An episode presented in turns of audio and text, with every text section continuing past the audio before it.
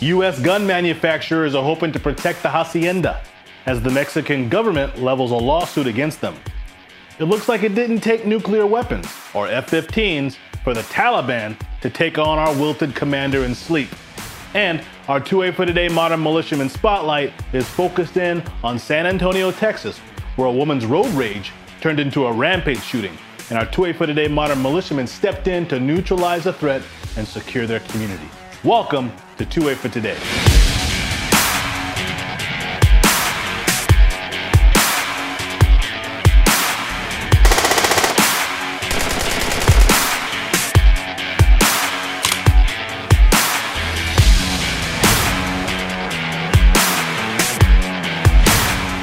2A for Today is a program where we explore all things Second Amendment, all things that protect, threaten, and violate the Second Amendment rights of all Americans. My name is Zoe, and I'm the host of 2A for Today.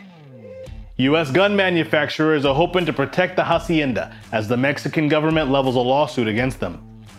The Mexican government is lobbing a Hail Mary deep into the heart of the federal courts, which is bound to be slapped down. And it is picked. Mexico has filed the lawsuit against U.S. gun manufacturers and distributors, alleging that the companies are directly making an effort to help military style weapons get in the hands of the drug cartels. The lawsuit argues that for decades, the government and its citizens have been victimized by a deadly flood of military style and other particularly lethal guns that flows from the U.S. across the border. The foreseeable result of the defendants' deliberate actions and business practices. Foreign Secretary Marcelo Ebrard claims that the Mexican government's relief would make the defendant companies compensate the government of Mexico for the damage caused by their negligent practices. The accusation is that gun companies design, market, distribute, and sell guns in ways they know routinely arm the drug cartels in Mexico.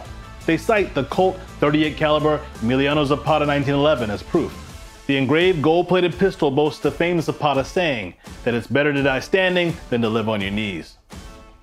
However, it's pretty common for gun companies to market firearms after infamous characters, like the Bonnie and Clyde limited edition semi-automatic version of the M1928 Thompson. Mexico doesn't have a Second Amendment. There's no citizen militia. Their rigid and draconian gun laws make everyone in the country insecure, guaranteeing that the bad guys will be the better armed in trade than their citizenry.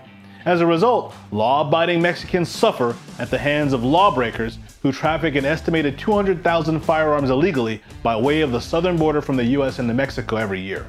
The Protection of Lawful Commerce in Arms Act is essentially going to make their legal case null. As well, there's been an increase in Chinese weapons flowing into our southern neighbor's jurisdiction as well. Though it's fair to want to control the cartels, it's out of hand for the Mexican government to try and use our government to do it against our fellow citizens.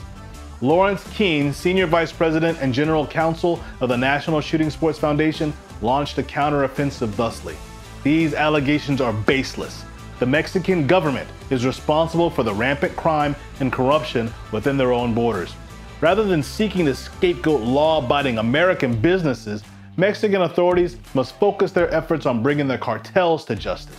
It appears that the Mexican government is simply using this ceremonial act to get the US to Mexico gun trafficking on the radar of the gun control fellows in the Biden administration, who've been salivating over attempting an assault weapons ban and the like. So the petty tyrants share a misguided policy initiative. Wonder Twin Powers, activate! Form of a seagull!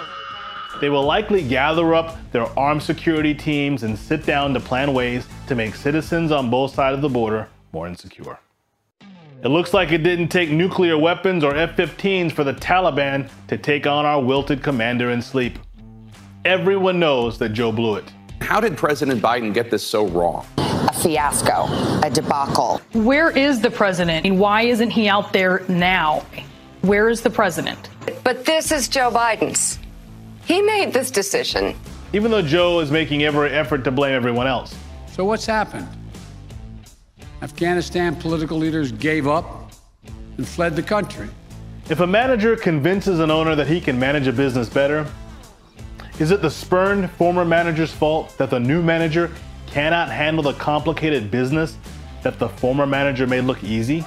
Sorry to keep you waiting. Complicated business. Complicated. So, Why did the Afghani people run? Why were they willing to cling to the fuselage of a C 17 and fall hundreds of feet to their death trying to escape a relatively small band of Taliban rebels? I'll tell you why. We taught them standing army instead of citizen militia.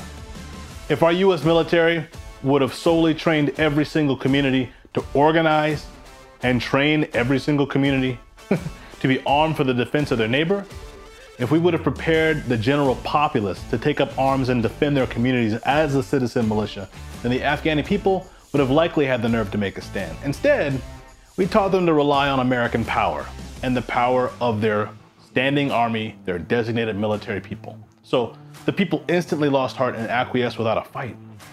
We shouldn't be traipsing the globe spreading demonic and deadly democracy anyway. We should be spreading liberty and encouraging people to band together to defend their creator given liberties from evildoers. And it starts with the citizen militia. That's how it started here in the US. Every man armed and trained for the defense of their neighbor.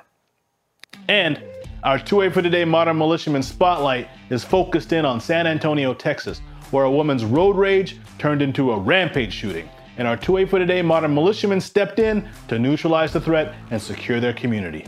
Deep in the heart of Texas, a woman lost control of her vehicle and slammed into a parked car. Good Samaritans poured out of their homes to check on the driver and see if she needed medical attention, only to be met with gunfire. Her wild firing hit three people, one terminally and two critically injured. While the woman is venting her anger indiscriminately, our 2A for Today modern militiamen engaged the threat. During the shooting, a neighbor from a nearby residence uh, intervenes, comes to the aids of the victims, opens fire on our suspect, striking her multiple times. The rampage shooter was fatally shot, and the mass shooting was averted.